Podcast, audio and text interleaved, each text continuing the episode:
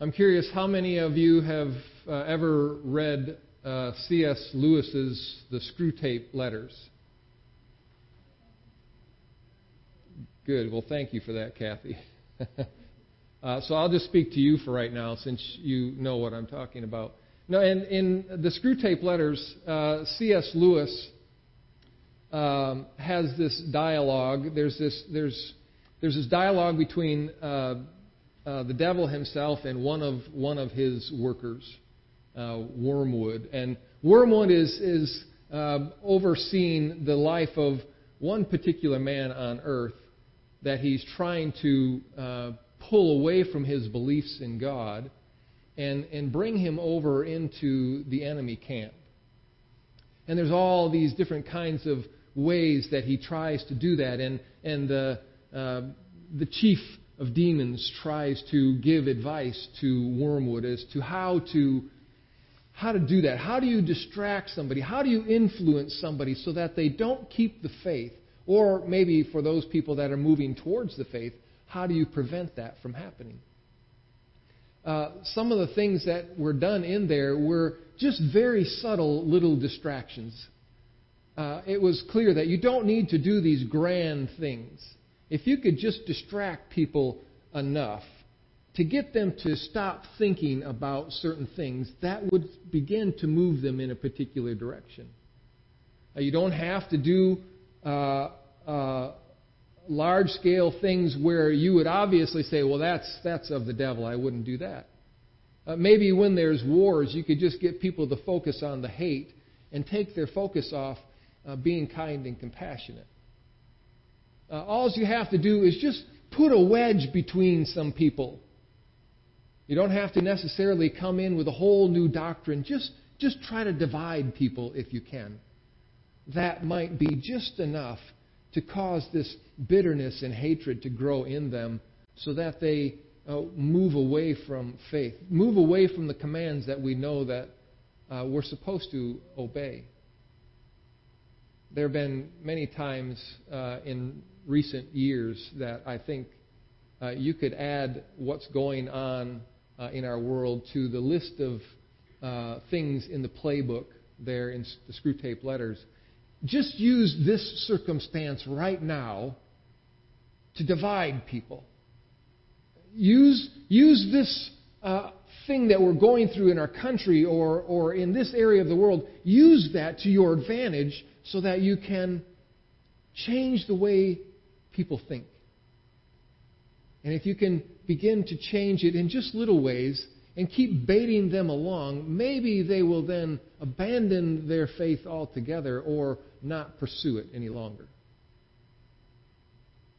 In these recent weeks, we know, and we talked about this last week too, and you heard about it before, where uh, the decisions that were made in our country about abortion, about life, um, is, is right now causing a great divide. Uh, there are people that are fighting uh, with everything they have for their side. Uh, people fighting for the right for children to live, for life to develop as God has ordained it. And then there are those that are fighting with everything they have to make sure that people have the choice to do with the person that grows within them whatever they choose. Not just obscure people here and there, from the highest offices around the country and in our state. People are fighting for that right, and it's causing a great divide in our country.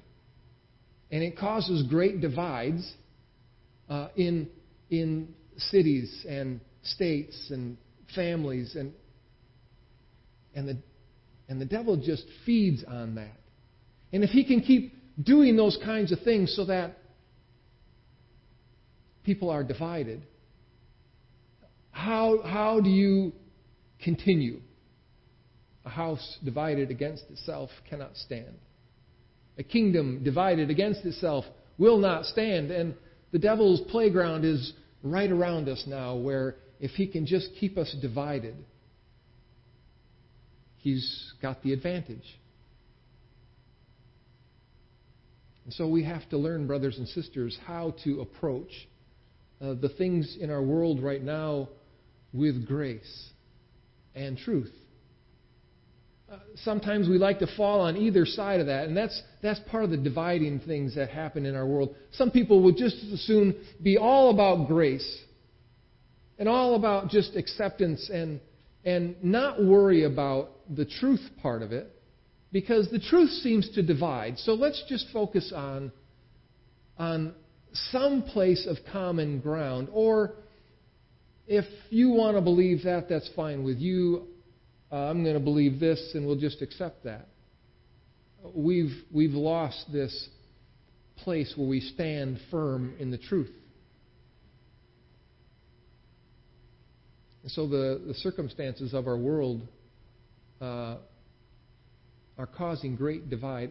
Even if, if you could just focus on the war in Ukraine and, and what's happening there, maybe you won't pay attention to the things that are happening right nearby. The devil doesn't waste any opportunity to try to shift our focus of thinking. He's constantly working against us. We know that.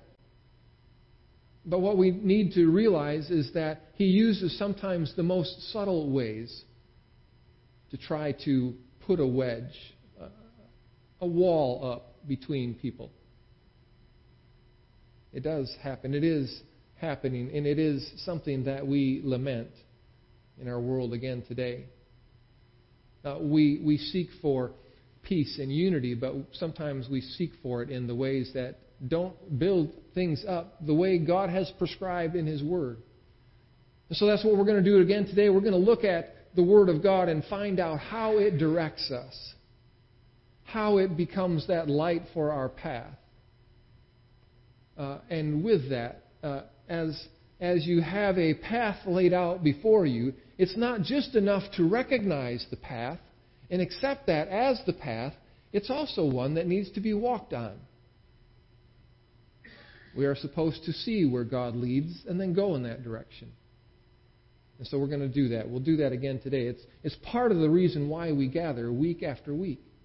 It's, it's the value in coming together as God's people so we can together be built up and encouraged to, to have the Spirit of God here among us in a powerful way where we can absorb the Word of God, let it train us once again, so that we can help motivate each other.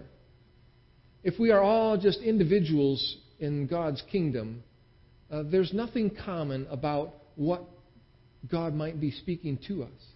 When Jesus is talking to the seven churches, uh, he's, he's speaking to, to the messenger, to the angel of the church. He's got a message for the whole church.